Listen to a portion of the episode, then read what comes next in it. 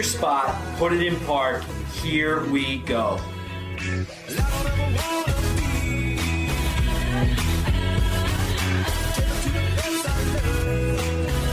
It's the Free Parking Podcast, presented by Office Jockeys, racing to the weekend. What is going on, everybody? Deaver here with episode 55 of the Free Parking Podcast. Excited to be alongside my co host, Bush.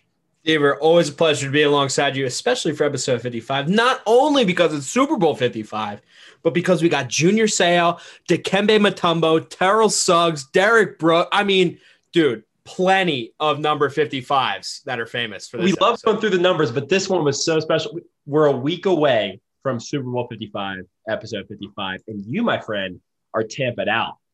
I am tamped out. Indeed. I had to wear all the lightning The whole gear. Mhm. And actually, I have a special surprise when we get to a certain segment of the podcast of a cop I had this past week, uh, a Tampa piece of apparel that I will be supporting the next couple of weeks. So uh, let's get into it. First off, uh, some housekeeping items. Unfortunately, we regret to inform you that we have been denied our first attempt at Super Bowl media credentials. First attempt. So Price is Right, lose horn right here. Mhm. Yeah, pretty pretty uh, pretty sad. But honestly, not too worried about it because I feel like the restrictions were a lot tighter with COVID. That it couldn't let as much media in. So we probably were on the lower end of that totem pole. I would say. Yeah, you know, we're a little young. You know, only been around for a couple years now. So I, I understand. Maybe next year. Like I think Stephen A. got approved, um, Mm. which is you know respectable. Um, so we'll we'll get we'll get there next year. Absolutely. Uh, COVID's kind of ruined some other Super Bowl plans. Obviously, I'm based down here in the Tampa area. Was looking to provide a ton of content, getting as close as possible to the stadium. First off, tickets are obviously 10 G's at least right now. Uh, plus, ton of restrictions in terms of like how close you can get to the stadium. Roads are blocked pretty much everywhere. City's buzzing though. Signs are up. The bars are ready to rock. Um, there's an NFL fan experience that has popped up around the entire city that opens this weekend. So we're going to try to get into that. But again, restricted, limited capacity. We're going to try to wiggle our way and get you guys some sights and sounds from Tampa, from the ground level. Um, we'll talk about that, you know, a little bit later. Uh, but Bush, last housekeeping item: Twitch hopping off right now. Absolutely. The free parking community on Twitch has absolutely been going off these last few months. We have our boy Tones. If many of you might not know Tones, Tones is working on getting a lot of content out there as of late. He's almost at 200 followers, just hit 180 followers. So I want to give a big shout out to him at Tones393. Go check him out on Twitch. Our catalyst, our guy who's currently on vacation down by you right now, D's. Uh, actually, he's in the Bahamas, but he'll be making his way back up to you. That's our boy Riggsy. A lot of you guys know Riggs GG. Uh, had him on for episode 52. And our guys over there with 735 eyes on the free parking logo. Congratulations to Riggsy on that one. Almost at a thousand. That's absolutely incredible. Incredible community growth. I have 425 followers, and I wanted to give my boy KP a big shout out. This guy just started streaming on Twitch like a month ago, and he's already at 125. And then our boy DJ uh, on the free parking main account, just shy of 200 followers at 195 uh, at, on the free parking pod Twitch account. So Deeves, we are we are cranking it out on Twitch, man. We're getting those eyes out there, bro. DJ also rocked a fantastic midweek stream this week on uh, his, his day job, his DJing account. Uh, he was ripping glorious tunes on the Center Stage Entertainment account. So uh, love whenever that guy puts out some some content. I feel like every time we record a podcast, again, we record on Wednesdays, drop on Thursdays, news comes out immediately after. And obviously, last week, not the best news. Um, to run through a couple, you know, in memoriams here, and obviously being a, a, a, being Monster Sports fanatics, plus also now a media platform. I feel like these two are really important to to our brand. Uh, one being the passing of Hank Aaron, uh, Hammerin' Hank, uh, 755 career home runs uh, passed away at the age of, of 86. And then the other passing last week, uh, the late, great Larry King, um, which is probably a pretty shocking one because it seems like he's been around forever. Um, honestly, my biggest memory of Larry King would probably be the Bee Movie. uh, for some reason, the Bee Movie scene is, is, a big one, but he had some great, you know, timeless interviews, and obviously his post post CNN career, he did some good stuff um, on YouTube with some funny uh, that DJ Khaled video that resurfaced this week. That was that was a good one. But Hank Aaron too. My memory of Hank Aaron, uh, obviously we did not see him play, but first off, the Braves uniforms when he played were absolutely gorgeous. And then two, when I was a kid, I went to one of those like baseball card expos, which actually like nowadays would would be super popular with the resurgence of sports trading cards. Went to a baseball trading card expo, and I was walking through the crowd with my family.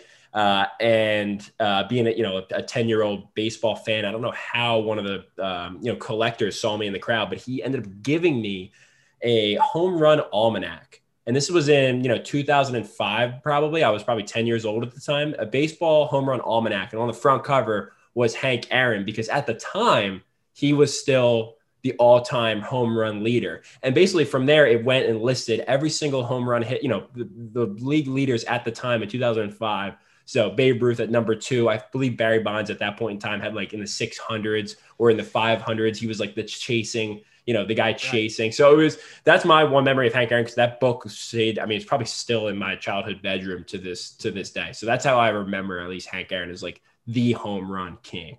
That's a really cool piece of memorabilia. And going along with the Hank Aaron memorabilia, my big thing with that, I have a signed Hank Aaron baseball. Uh, now I don't have it on me. My uh, my father keeps it in his memorabilia collection, but we Dude. have a Willie Mays, Hank Aaron, Manor. I mean, Jason Giambi. I mean, like all these different names of baseballs, and Dude, uh, Hank, Hank, Aaron, Aaron and Hank Aaron is one of them. So not only do we have a Muhammad Ali glove who recently passed uh, a few years ago, but we also have a Hank Aaron baseball. So that'll be a prized possession for sure, and um, you know one day will be will be ours. So crazy to think about, man. RIP to those two legends, and RIP for the one year anniversary of uh, the late great Kobe Bryant. Uh, it was one year ago, I believe, last week or a couple days ago, uh, that he passed tragically and suddenly. I know we covered it heavily on this podcast and talked about what he meant to us, and I think, I think everybody kind of lived lived a little bit different this year, at least a, a part of our crew. Um, and you know, I still have uh, one of his quotes after he passed written on my whiteboard at work. It says uh, rest at the end not in the middle. And it's still up there from from last year in in dry race. it hasn't gone away. So wow. um, it's pretty crazy to to think about the effect that that had on everybody in this crazy year that we've had since.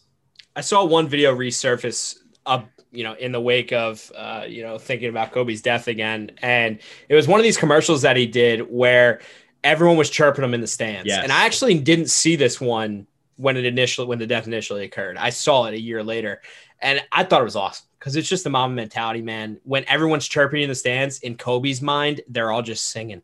They're yeah. all just yeah. casually singing at him, and he's just doing his thing. And I thought that was really cool. And yeah, I do agree. That's probably one of his best commercials that he ever did. I didn't see that originally either. That that took me a year to see that as well, and I thought it was cool too because also they were hating on him, but at the same time, they like loved every second of it. So not only was yeah. he enjoying their hating presence, it was they're going they were going to miss him when he retired because mm-hmm. who who else? Everybody needs a villain, and Everyone. he was their villain because obviously he was one of the top three basketball players of all time. So what I my mind was telling me when I was watching that video was I couldn't imagine have being in a stadium during his farewell tour when he was doing that. How cool do you think that must have been to be a yeah. part of Kobe's farewell tour? Like just going to one random game that season and Kobe was there and the whole crowd, no matter what stadium he was in, just got a, a round of applause. I from mean, that's just the effect of the guy. The most bitter rivals too, right? That's what I yeah. all about. Like from the Celtics to the Sixers to the the Kings to the whoever he played and dominated or fought against and we know that as, as players we we dislike right? When sidney crosby comes to philly for the last time not on the same scale but kind of when sidney crosby comes to philly for the last time will there be boos? Probably because it's philly but at the same time like the real fan like the not like the fake wip caller fan is going to be like man that was uh, kind of like what we talked about in the flyers penguins right? That was a hell of a battle. That was a hell of a battle that last 15 yeah. years and that's what everybody kind of did in that commercial with with kobe. So that was mm-hmm. that was cool Moving on to more positive news. Again, packed show. Championship weekend concluded last weekend. Which game you want to talk about first? Up to you. AFC Championship game or NFC Championship? Let's talk about your boys. Let's talk yeah. about your boys. Your insurance policy has failed. Uh, the AFC Championship game, the Buffalo Bills were defeated by the Kansas City Chiefs, who are going back to back Super Bowls, 38 to 24. Your boys were up early. The wagons were circling. What was their demise? What did you see go wrong here very fast for the Bills? Their demise is what you and I discussed about three episodes ago. lack of experience. The talent was completely there, the camaraderie was completely there. The finishing move was not there. Uh, and Kansas City was just too steady, too powerful, too good uh, for the Bills in this game. And, uh, you know, I, I, tried to make the insurance claim. It didn't go through. Now I'm stuck here with a lot of money out of pocket that I have to shell out. And I'm not that happy about it. But it is what it is, man. Uh, Josh Allen, he'll be back. He'll be right back. Um, and to be honest, bro, I really didn't want to see Josh Allen go to the Super Bowl to get his. Uh, his boot booty slapped yeah. by by Tom Brady again, dude. Yeah. I, I mean, as funny of a story as that would have been, I, I would have hated to have seen it. It broke my little heart, man. I think we got the game that we never asked for, but we, I mean, we, yeah, all knew that was going to happen. Going yeah. back to the the Chiefs Bills, I think you said the one word in your spiel there was powerful. I think the Chiefs were too powerful for the Bills. I don't know if it was a lack of experience, but like obviously the Allen Diggs connection this year, fantastic. But the Chiefs are just so versatile, so loaded, and can score so fast with a number of names, whether it's the quarterback Mahomes taking it himself, whether it's Clyde Edwards-Helaire, whether it's Mecole Hardman, Travis Kelce, or this guy Tyreek Hill, who is the fastest man on the face of the earth. I mean, his his touchdown run uh, crossed both sides of the field, uh, blink of an eye. The team could score points in the blink of an eye too, right? Bills are up early momentum going their direction. Mecole Hardman drops the drops the punt or uh, yeah punt for a, almost a you know walk in touchdown the next couple plays. But again, they're right back on the horse. 14 plays later, they're up at 20 what 21 points, 21 to nine at half, and that leads me to one of my comments. Uh, a lot of the guys we're talking about. There's two plays this week, and we're gonna go back and forth between the two games. But there were two plays this week where the losing team did not go for it on a fourth down. If you recall, Aaron Rodgers late in the game, the Green Bay Packers did not go for it, down eight with a fourth and goal. I think that the Buffalo Bills were more at fault than Aaron Rodgers for not going for it at the end of the second half. They were down 21 to 9 on the three yard line and did not go for it with 17 seconds or something left in the second half. To me, obviously, the Packers situation, they were more backs against the wall at that point. So it's more of a sure bet to go for it, or at least easier for people to say. With that amount of time left in the second half, there was really low risk for the Chiefs to score. The only risk the Bills avoided by kicking the field goal was missing out on the three points. But playing the Kansas City Chiefs, three points don't get you anywhere. Those three points didn't get you to your goal you are now at the closest you will be, the closest like opportunity to score that you know of for the rest of the game. Being on the three or four yard line, that is the closest chance you might have the rest of the game. And they opted for three points. I would rather go for it there and miss, knowing that you'll have a chance to score from 45 yards out a field goal for three points than being on the three yard line for a chip shot where you could punch in a touchdown. Does that make sense? That makes complete sense. Doesn't that make complete sense? They're you, almost. You don't know when you're going to have your next touchdown opportunity. I totally see what you're saying there. Like, you don't know. You might not ever get that close again. But you will probably get between 30 and 50 yards for a guy to attempt a field right. goal, right? right? At some yeah. point in the next half. So those right. three points could come later. That yeah. touchdown and the momentum going into halftime will never happen again. Mm-hmm. That's what they missed out on. I think that led to the Bills floundering, uh, not floundering, but that was it. Once they kicked that field goal, I, I thought they, you know, obviously, and they were done at that point. Mm-hmm. The other thing about the Chiefs that's absolutely remarkable to watch is their ability to obtain first downs. They get first downs and just a new set of downs at will whenever they want. And it's like Travis Kelce just runs right up the gut turns around, catches the ball, and it's a first down, maybe an extra five yards. How, yards, yeah. how is he always open right up the center of the field? It's it's crazy. And the funny part is, Kelce's two touchdowns were unorthodox touchdowns, right? They weren't deep posts for 25 yards, kind of like what you normally see Gronkowski score back in the day, or like the normal big tight end score, or what we've seen Kelce do year in and year out. They were both shuffle pass, kind of awkward, quick little play because at that point he was what the third, fourth, not third, fourth option, but like who would have thought that the blocking tight end scraping across the, across the line would end up being the shuffle pass for the touchdown? That too. I mean, the versatility of not only the Chiefs players but their coaching staff and Andy Reid, who is really coming into his own here late. Like these past couple years, I mean, obviously a lot of hard times in Philly, but like he's coming into his own as like an offensive genius. Really, truthfully. It's re- like, it's crazy to watch, really. He's growing into like top five, 10, you know, at least top 10 coaches of all time here. And if he gets another bowl next week, I mean, he's instantly in the combo. Higher, Instantly top right? five. Instantly, Instantly top, top five. five at Top that point. three, top five. Dude, And again, we're missing a lot of coaches that came well before him because there's a lot of really good head coaches, right? Yeah. Parcells, Jimmy jo- uh, um, Lombardi, Belichick. There's Yeah. a lot of other coaches in the conversation, just to name a few. Mhm. But he's up there if he gets another bowl next week. It's really cool to me too, as an outsider looking in, how Andy Reid and Bill Belichick are the two kind of grandfathers of the league right now that have produced all these different coaches through their coaching trees. And Bill Belichick spawns a lot of defensive people because he's a defensive minded coach. Uh, Matt Patricia being a prime example, um, who I believe is going back to the Patriots. We can talk about that later. Andy Reid spawning all of these different offensive coordinators from his tree and that Mhm. have become head coaches. I mean, it's really, really cool to see how their minds go into the minds of others and then they go and take it and then they all have their own schemes. Like Matt Patricia's defensive and he took the Lions and clearly they didn't score many points. He's defensive. And then you got Dougie P going off to win a Super Bowl with crazy offensive calls, you know, in on fourth and whatever, fourth and goal in the Super Bowl 52.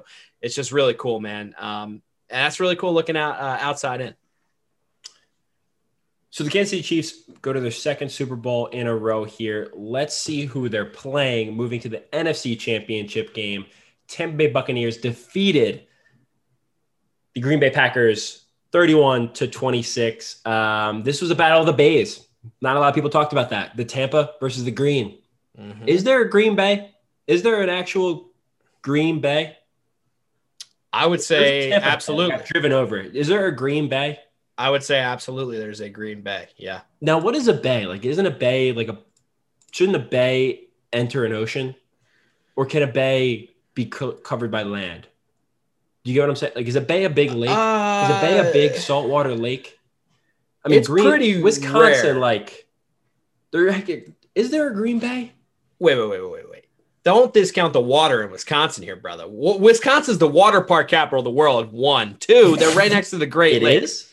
Yeah, Wisconsin is the water park capital of the world. If you didn't know that, So that's what Uh, I'm getting at is why is it a bay instead of a lake? Because I feel like the difference between a bay and a lake is that a, a bay eventually gets you to a salt body of water, if that makes sense. yeah, the Great Lakes, which you cannot see the other side of when you're standing on the coast of a Great Lake. but it's fresh gigantic. water. Like I can't see the other side of Tampa Bay, but it's salt water and it leads to the ocean, if that makes sense. A lake is like landlocked. Where all the bays I know, a lot of bays out there, they're all they all lead to the ocean. There's like an opening. It's like a it's like a very large lagoon. Give me a second here. Anyway, why, why Bush discovers Oh my god, dude. It's It- easily a bay. Like this uh, looking at Green Bay, Wisconsin, to me is the most bay looking substance of water I have ever seen in my life. It's huge. It goes, it has an end and it has an opening into the gigantic Oh. Lake Michigan. Like to me, that's a and then yo, you follow the Great Lakes, bro. That you know, you can take a boat all the way to the ocean from the Great Lakes. So, it is not due to salt or fresh water. A bay is a body of water partially surrounded by land. A bay is usually smaller and less enclosed than a gulf. Less enclosed. This is a prime example of that. It looks good. I, it checks out. Green Bay checks out. So, Battle of the Bays. Battle of the Bays. Tom Brady defeats Aaron Rodgers to solidify himself as the greatest quarterback of all time, the greatest man to ever strap up shoulder pads. I am putting the crown on him. I am all in on the Tom Brady train. If you weren't already, again, like you said last podcast, you're late. We're monster Tom Brady guys. Mm-hmm. It's about that time for you to do that thing you said you were going to do. Do you want to see that thing I said I was going to do? I am Yeah, such a. Tom Brady guy that after they defeated the Green Bay Packers, I went on Fanatics I instantly clicked on an extra large pewter Tom Brady jersey, and I didn't even go to the checkout. I did Apple Pay, double touch, double touch. It's Boom, deadly. boom. It's deadly. It's awful. it's actually really bad. Double touched on the side. Uh huh. Showed up two days later, expedited shipping because I was not risking not being able to wear it this weekend. So without further ado, I will unveil this gorgeous piece of memorabilia. There we go.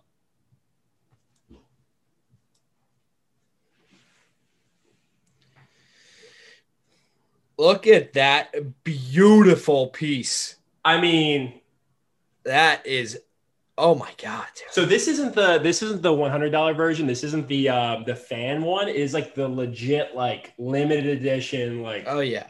I mean, oh, these yeah. are all stitched. You got like the fly wire technology in the back. Oh yeah. Dude, that thing's legit. I saw the price tag on it, man. I I, I see you. Oh yeah. Dude. Oh yeah. Yep. Uh huh. The thing is, it's 80 degrees down here right now, so you can wear this with shorts out. Um, put my headphones back on. So the main reason I bought this jersey is not only because obviously I live 20 minutes from the stadium and it's it's Bucs crazy down here right now. Uh, it's really because of the guy, right? Like for me, I'm a big experience guy, and right now, for me to live in Tampa Bay, the year he comes, the year they go to the Super Bowl, the first team ever to go to the Super Bowl while the city they're in is hosting the Super Bowl. This is going to be hanging in my basement one day, right? Oh, yeah. This is going to be hanging in my basement one day. It's gonna. I'm probably going to get the Super Bowl patch, even if they lose, right? Like this is Mhm. already beyond that. And Mm-hmm. for us, it's kind of like you, people weren't like having LeBron jerseys. It's like we. I'm here right now, witnessing, witnessing greatness. So I'm a Michigan guy as well. Um, and even though he beat up the Steelers year after year in the AFC in the AFC Championship game, I'm, I'm over that. I'm, I'm, I'm older than that. A little, Yeah. older, wiser. Like again, it's it's the greatness factor of that. Like I'm witnessing history with one of the best quarterbacks of all time. We'll get into the game in a second, but first off, Tom Brady's 10th Super Bowl appearance. The stat lines that came out of this were crazy. The stats that came out after this were were absolutely bonkers. Mm-hmm. 10th Super Bowl appearance. No other quarterback has started more than five. He now has, after uh, last week's game, he has more conference championship appearances than 26 other NFL franchises. Tom Brady alone has been in the conference championship game of the AFC and this year the NFC than 26 other franchises. He has been to 18% of Super Bowls. 18% of all of the Super Bowls all time. Tom Brady has been in 18% of them. Mm-hmm. And this one I love the most. He's more likely to appear in a Super Bowl than Steph Curry, one of the greatest, if not the greatest three point shooter of all time, is to make a three. Tom Brady has made 47% of Super Bowls in the years he has played. Steph Curry makes 43% of his three pointers. That's his career all time stat. The Wow. dude doesn't miss. That's absolutely incredible. Uh, I mean, dude, the guy is the goat for a reason. I mean, That's why I bought this jersey. ageless wonder. What is he? 43 years old right now. Super Bowl 55, 18% of it's mind-boggling. And he will get to an 11th Super Bowl before he retires. I I'd be damned to, to think not. I'd love to diffuse a couple of the cons here because people were t- you know, trying to talk bad on Brady uh, from his three interceptions that he threw. Here we go. He threw three interceptions. The Packers also had three turnovers in that game. Mhm. He was able to capitalize on those turnovers that Aaron Rodgers was not. The Packers, off of three turnovers, scored a total of six points. Mhm. Brady and the Bucs, 21 points. You know what's crazy? Cold blooded killer. Don't swing Dude. and miss. in the postseason, it's insane the stats these teams put up and can still win. Uh, you know, you look at some of the old Super Bowls, Patriots had 500 yards and lost. The Bucs, three turnovers, still, blo- you know, still beat the Green Bay Packers. It's, dude, it's wild how in the regular season, if any of those things occurred, the other team is going to lose. You put up 500 yards, you're going to win. But instead in the playoffs, you put up 500 yards and they lost. Like it's just wild to watch the playoff football, man. It, it it's remarkable. it's funny how it's all shaping out too. We talked about it a little bit ago of when we talked about last week of what our bet, you know, what matchup do we want to see? Well, this one has been talked about for a very long time. Two of the Super Bowl favorites preseason, right? When when the Bucs started assembling their, you know, quote unquote super team that took a while to get going. We were highly critical of the Bucs in the early going, right? Mm-hmm. Because first off, they had a bunch of quote unquote has-beens, which again, they still kind of do, but they're getting the job done with a great defense. Um, and the Kansas City Chiefs, who obviously were the reigning Super Bowl champions at the time, and they're here. And Tony Romo called it in their earlier season matchup, which I feel like we all should have just dove right in on. I don't know why we we overshot this.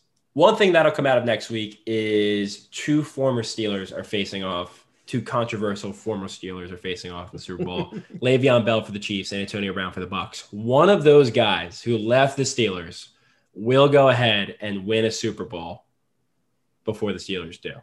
Those crazy sons of bitches. They did it. they, they, I can't believe I can't believe they did it, but they did it. Dude, they left the Steelers to win a Super Bowl, and now they both have the opportunity to. It's like and the hilarious. path they took to get there, though, like it didn't just happen. Like they didn't just like wind up on like competitive Super Bowl, compete, you know, competing teams. Like Antonio Brown goes to the Raiders, goes to the Pats, off the deep. Oh, sorry, goes to the Pats, then goes to the Raiders, off the deep end, back on the Pats, off the deep end. Now on the bucs Can't play a couple weeks. He's still suspended. Plays. He's hurt. He didn't play a single snap in the NFC Championship game. On the other side, Le'Veon Bell goes to the Jets, gets paid a ton of money, blows up with the Jets, gets sent to the Chiefs. Again, did not play a single snap in the AFC Championship game. So, will one of them walk away with a ring? Yes. Do either of them deserve it? I mean, AB caught a couple touchdowns. Le'Veon had a couple tough carries, but like, bro, it's not their team. Like, it's not like the team that they had when they no. were with the Steelers. Like, they are not the focal point of either of these offenses at all. I saw one great comment. It was like, hey, um, are Antonio Brown and uh, Le'Veon Bell going to get vaccinated and be in the stands because uh, they're going to have that much impact on the game as somebody in the crowd? I think that's truth. Deeves with Antonio Brown, as crazy as his whole entire story was, I don't think there's any other team. And even though the head coach of the Tampa Bay Buccaneers said he will never be on our roster, I don't think there's any other team he could have went to. And the only sole reason was because of Tom Brady. Tom Brady lodging him in his house. Tom Brady lit, probably literally sat him down face to face. Total, total assumption here, but probably was like, dude, we can be something great you saw what I did with Randy Moss when he came to the Pats. Let's try to figure something out because you have the talent. Just don't say a damn word and just do your job. And I can imagine that conversation was probably had at some point because you haven't heard anything crazy come out of Tampa Bay regarding no. Antonio Brown.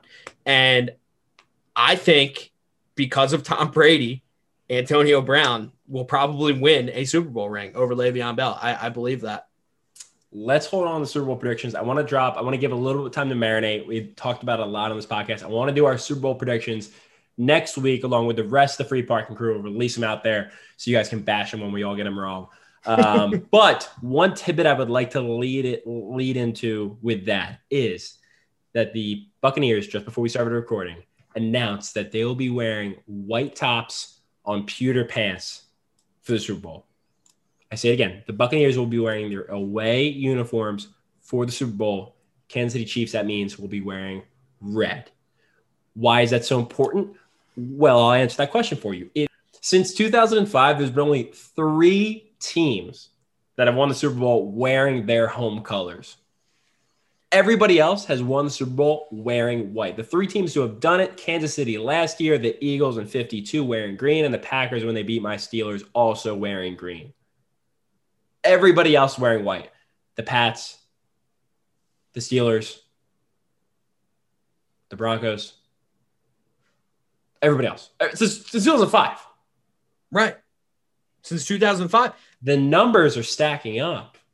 They are. Take it as you may. Just want to leave that in there as you th- muster up your prediction for next week.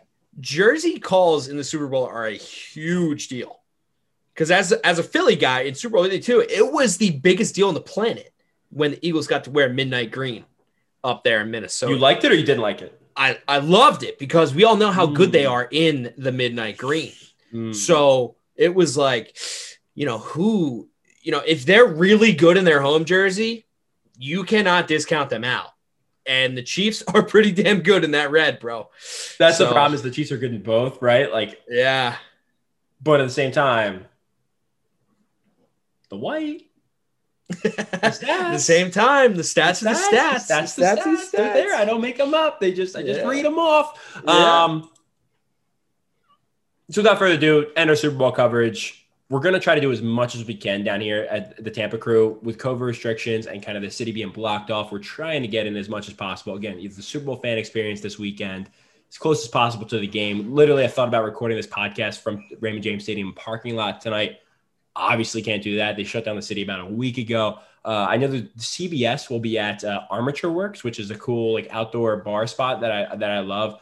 They'll be set up, I believe, throughout the week next week with all their pre and post game coverage. Um, saw the trucks out there. That was actually where I posted that picture on our Instagram account. That was from there.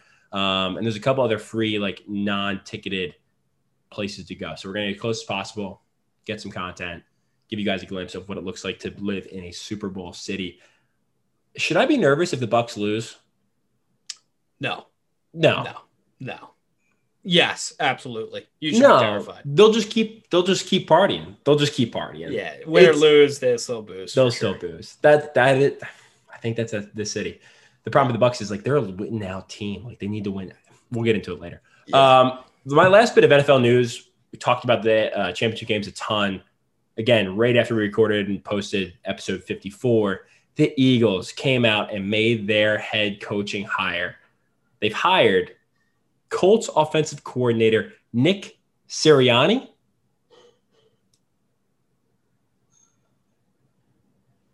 Who's Nick Sirianni?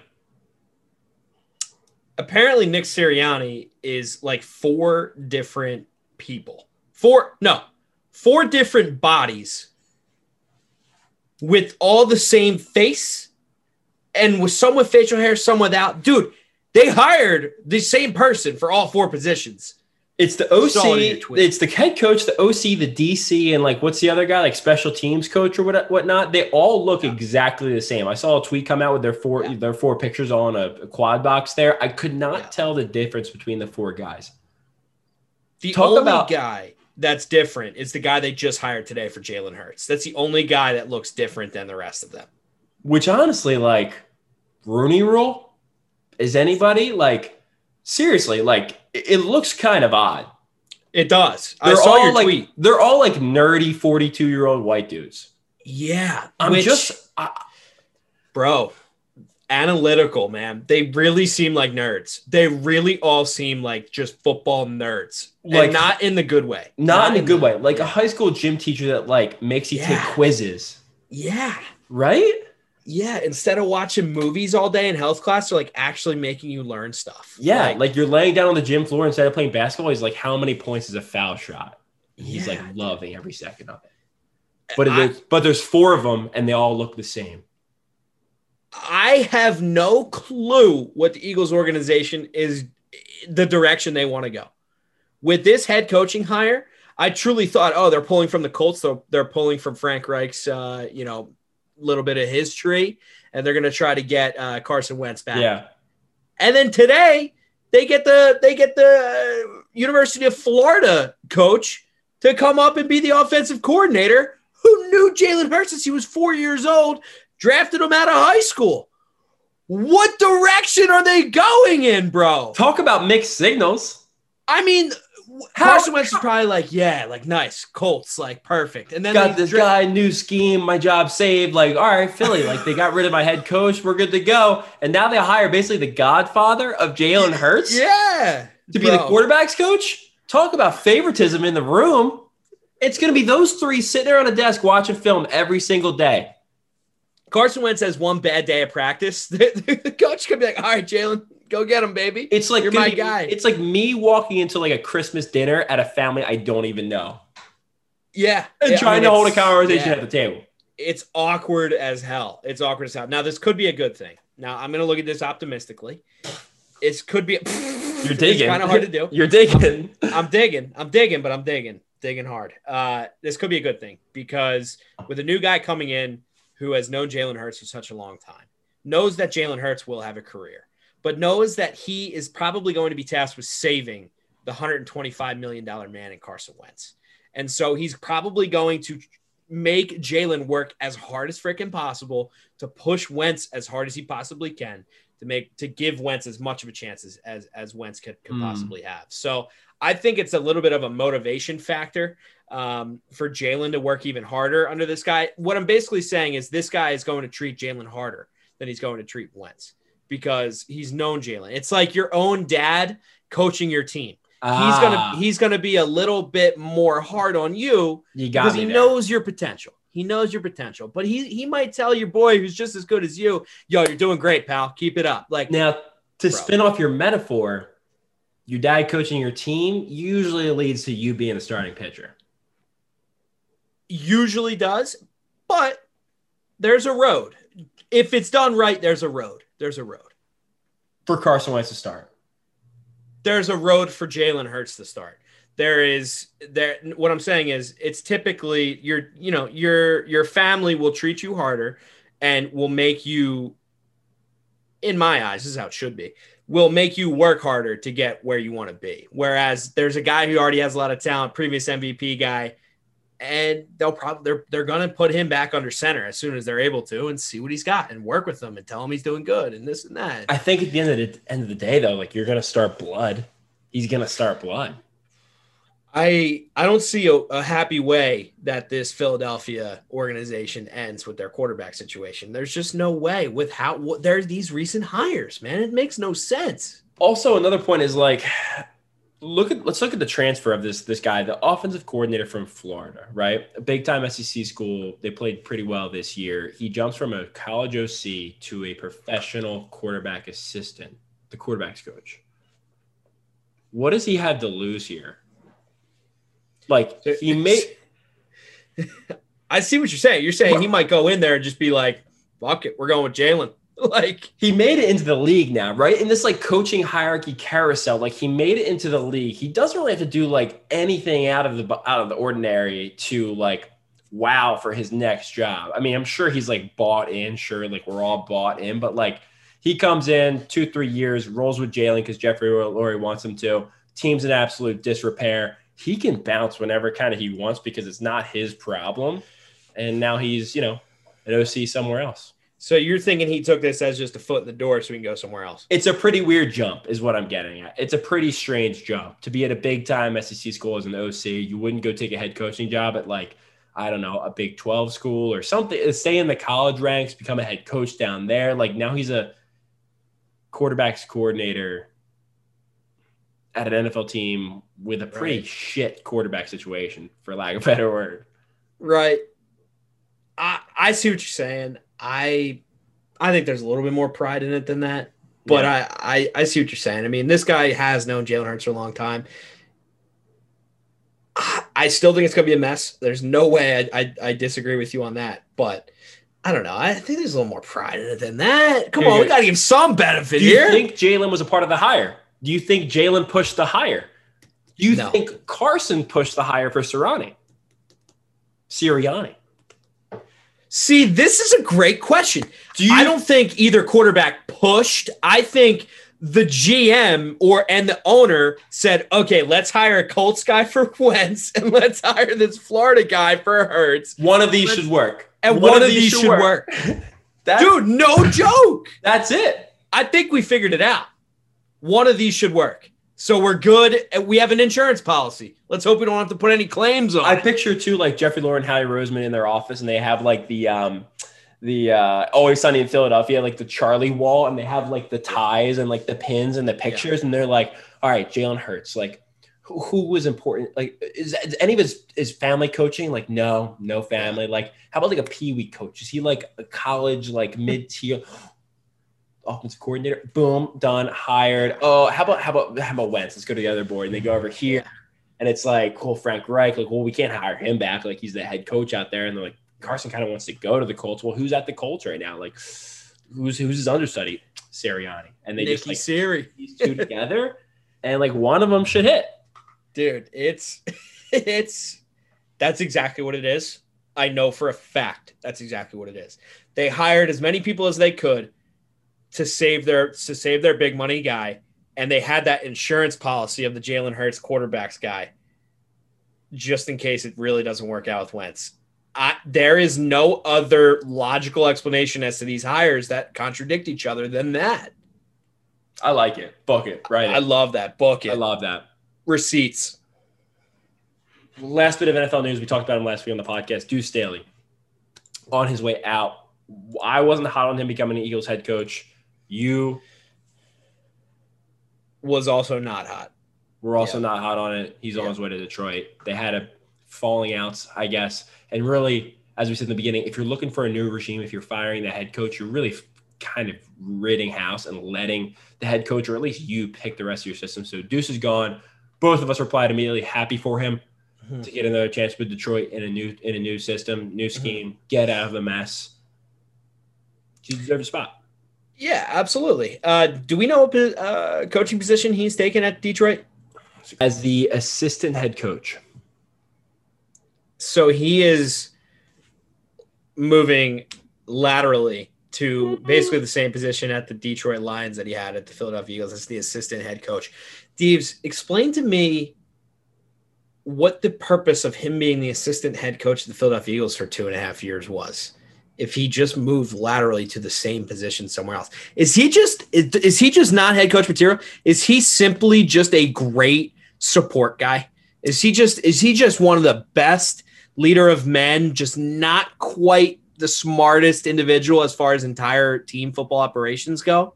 That was kind of my one of my takes when we were talking last week. But I think this right here was first off, he asked out of his contract. I think he just wanted to get out of Dodge. I think it was similar to the car uh, to the Doug Pederson situation of you know Yeah. them kind of parting ways, having these talks, and and once Doug kind of left, I think Deuce was like also off the ship. Like he wasn't a part of the system, wasn't in Mhm. with the vibes, and he was ready to get out of Dodge. I think that's why it was a lateral move for him to be an assistant head coach somewhere else. One, to keep rocking and rolling, doing the same good work he's doing, and two, maybe have the chance to jump into that next level eventually when he's ready. Yeah, see, I I love that. Like, you know, being being that guy who's a, a great support system, great teammate, that's huge.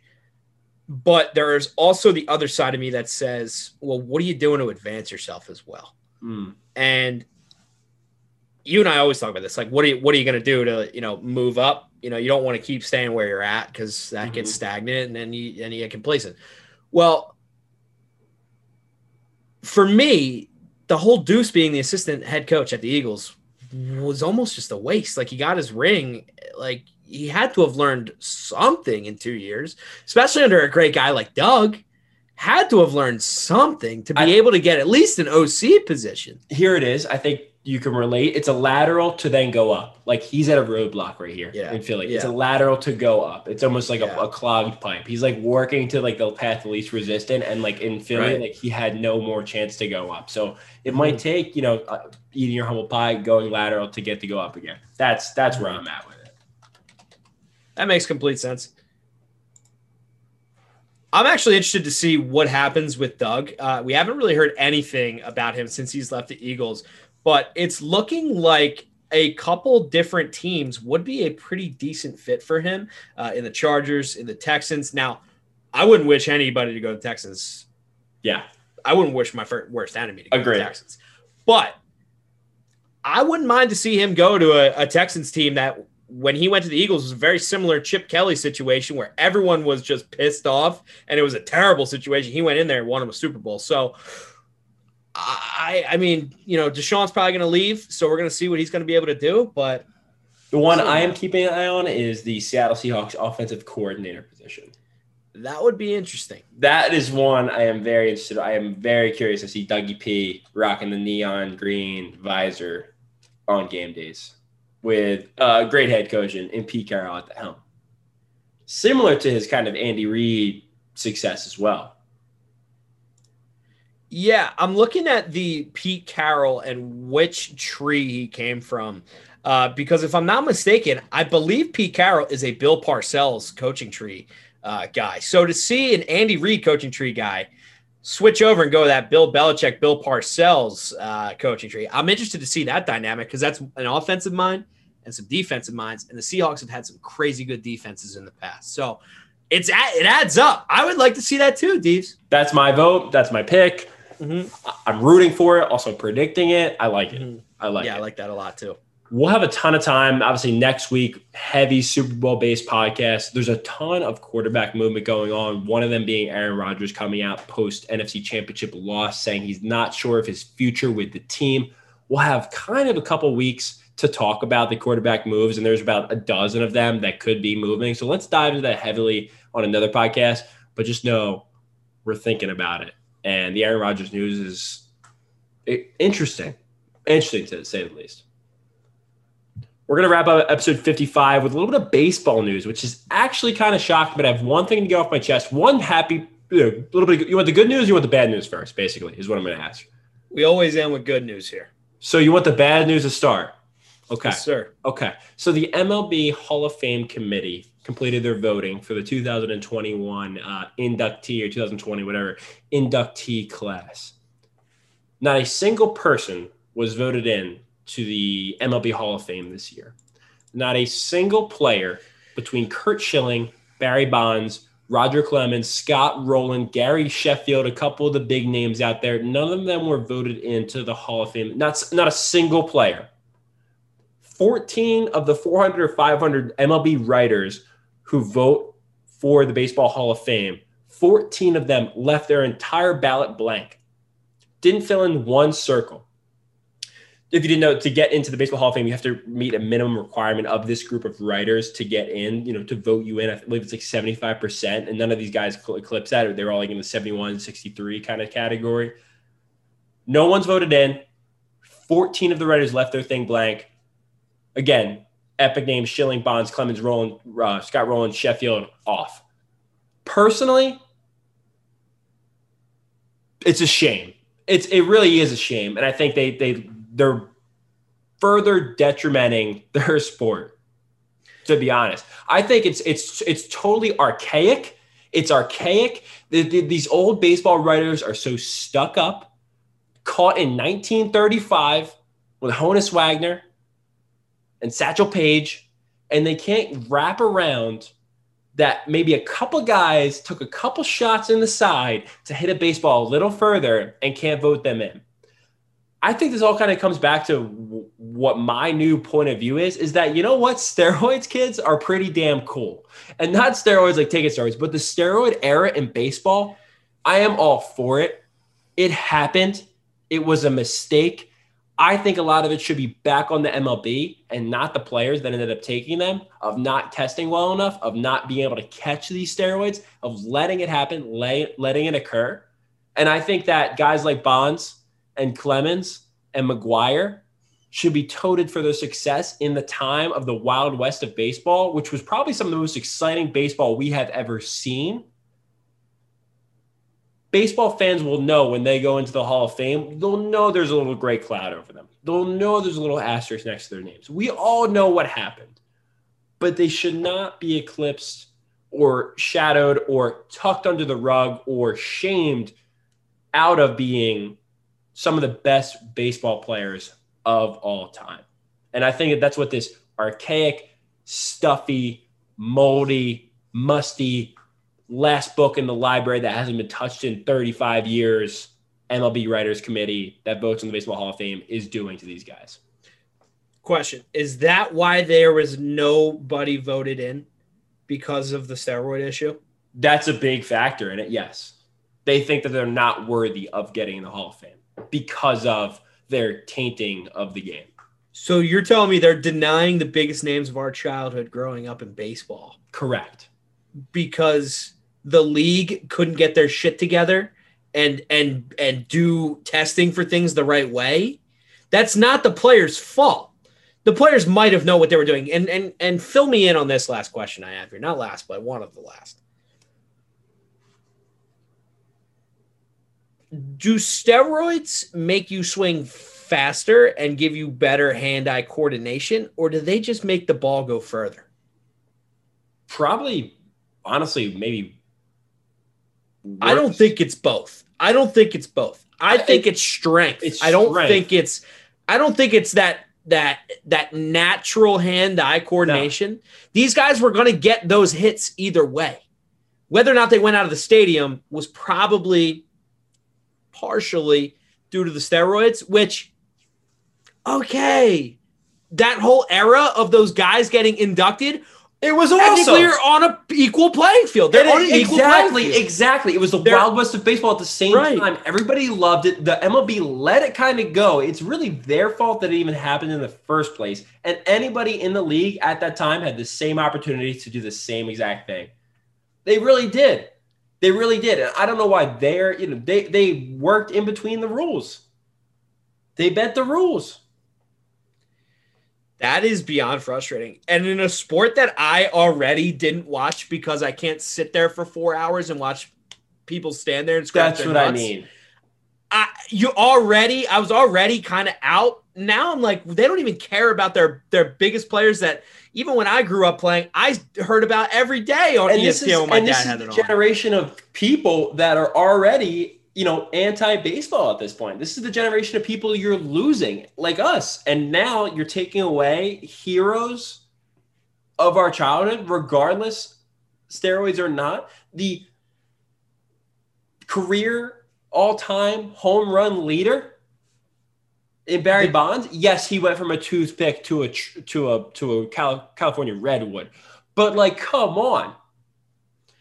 I'm gonna get a little serious right now Go ahead. because I'm actually really upset. Go ahead. um, and this is something in government, in Mm. the private Mm. industry, in the public industry, Mm. eh, all over the place, Steve's, that people who are stuck in the past, people who are stuck with an old mentality, are the people that are dragging all of us down. And a prime example of that would be this age bracket that is Yes. a couple decades older than us that just don't understand that our generation this is such a bold statement our generation is full of good ideas is full of just great great minds and there's a lot of people our age with great work ethic Deeves, amazon didn't make it to being the, some, one of the biggest companies on the world in the world by living in the past with an with one of the with an owner of the company that's in that age bracket that I'm talking about. Because he lives in 2021 and not 1990, he's now the richest guy in the world. Like figure it out. These baseball writers, Steves, why are you stuck 30 years in the past? Get over it. And anybody who looks at the TV and points out something and says, What's he doing? Why, why- why- It's cool. It's advancing the game. It's making it fun to watch. Do you not understand that? I don't care. I don't care if they're sitting there chewing on a mouthpiece. The guy chewing on a mouthpiece is the best three point shooter ever. I, dude, it's just very frustrating that sports are getting dragged behind, and a lot of things are getting dragged behind because people with old mentalities can't just loosen up a little bit and understand that. All of us right now love it. A lot of it. Not all of it, but a lot of it we love. The MLB Hall of Fame committee is a perfect microcosm of just what you said. It, it goes beyond sports and it goes, you know, into government. Like you said, there's there's a lot of people, and this is bipartisan for sure. We're Mhm. not a political, but like Mhm. in business, government, and now sports, people that are 50, 60, 70, 80 years old are deciding For me and for, For- you, it, it dude, for a large group of the population that is an affluent and on the verge of dominant piece of our society.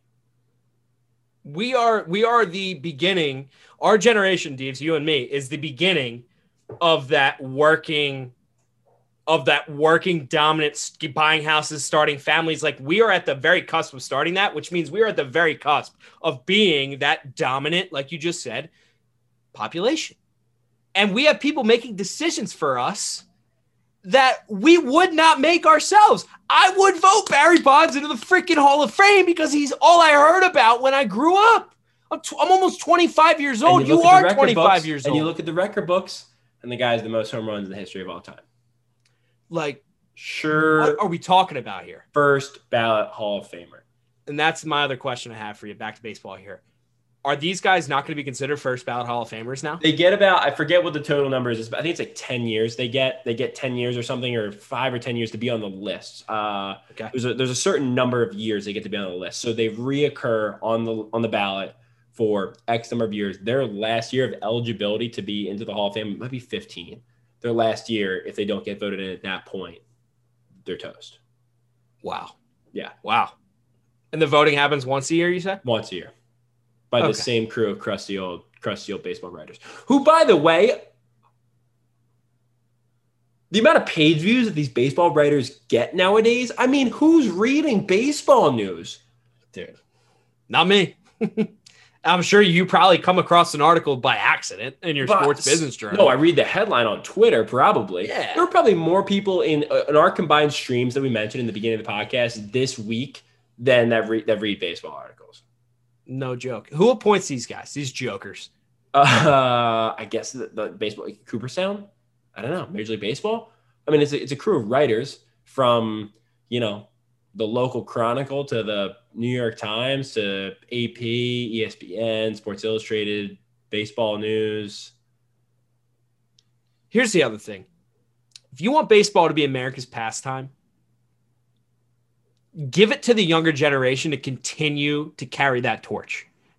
Let go of the torch. Dude, Let go of the torch. I feel like we're just beating a broken record. We're It's a shame. Getting a broken record. It's a And shame. and it's just another step of just diving baseball into the gutter. My last thing, my last thing thought is that steroids might be cool. St- steroids were honestly probably the best time in baseball. They might have been the best era ever in baseball. 19, 1990 to 2005 might have been the hottest time in baseball. you know my lasting comment is for 55 is that everything we're seeing going on with the MLB right now just makes me appreciate and love the PLL so much better. I said it. I said it. Yeah, because it's everything. It's everything that the MLB isn't. Our actually true lasting topic. You told me to end on good news. The good news is JT Realmuto has been re-signed by the Philadelphia Phillies for a five-year, one hundred fifteen point five million dollar contract. Perfect Uh, deal. Perfect deal. very exciting. Bryce Harper's happy. The Phillies are happy. The work is not done yet. The work is not even close to done, but they made a great step in re signing the best catcher in baseball. Hello. So now they have their quarterback. As Harper said, QB1 is re signed. Phillies have a lot of work to do. Honestly, if they didn't sign re sign Realmuto, I kind of came out and said after the Hall of Fame controversy or commentary this week is that I might not watch baseball ever again. But the Phillies re-signed the best catcher in baseball, and I'm probably back on the bandwagon. Also, I live in like the spring training capital of the world, which I love drinking beer in nice weather, watching sporting events. So I will be watching a lot of baseball hopefully this year. I just talked to my coworker. She just booked her tickets for uh, spring training, Yeah. so she will Yeah. be down there watching the watching the Mets. She's a Mets fan. so oh, East Coast. yeah, East Coast. Port Yeah. St. Lucie. Yep, exactly. Very nice. Mhm. Well, but that wraps up episode 55. A lot of AFC and NFC championship game chatter. We broke through um, a lot of the coverage that we're going to be bringing next week for the Super Bowl. Talked about um, the Jersey matchup, which is which is going to be very influential. Please keep an eye on that. Next week, we'll probably talk about the color Gatorade over under on national anthems, all that fun stuff. And uh, I hope to bring in the sights and sounds Super Bowl 55. We're all tamping out here. We are all Yeah. tamped out, dude. You Yeah. are look, look at this. Just just flash it up here for a little. City Absolutely. Champs. City of Champs on episode 55. Careful. Real recognize real, baby. real recognize real. Jersey swap. Me me and TB12. Absolutely. Thanks for listening, everybody. We appreciate y'all.